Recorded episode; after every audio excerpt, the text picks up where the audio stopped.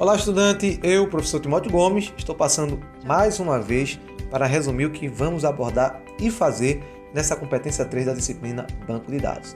Talvez você esteja perguntando, professor, estou ansioso para poder colocar em prática tudo que eu já tenho aprendido até agora.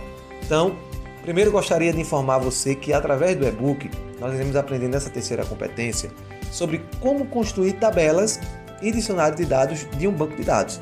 Então, Aqui você irá estudar sobre a linguagem SQL, certo? Que é a linguagem de consulta estruturada, sendo usada especificamente para banco de dados, sendo apresentados conceitos das sublinguagens que a constituem de forma mais específica a DDL e DML e seus respectivos comandos.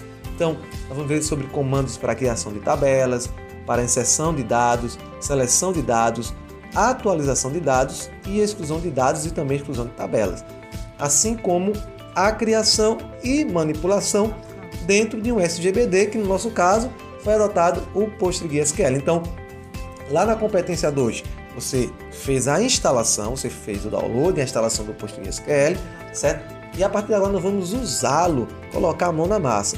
Então, além de você fazer tudo isso, você verá ainda lá no finalzinho da competência 3 sobre o dicionário de dados e a sua utilidade dentro do processo de desenvolvimento de um banco de dados.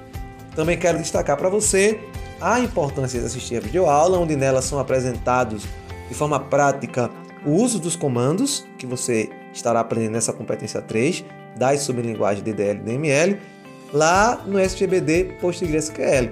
Então, será demonstrado a criação de tabelas, a inserção de dados nessa tabela, seleção desses dados, atualização desses dados e a exclusão tanto de dados como de tabelas.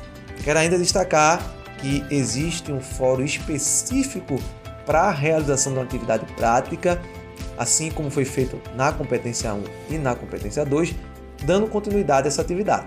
Então, na atividade prática da competência 3, você irá exercitar o uso de todos esses comandos aprendidos nesta competência.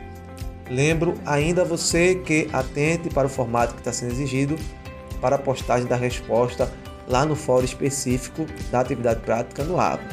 Um forte abraço para você, foi um prazer ter estado com você ao longo dessa disciplina.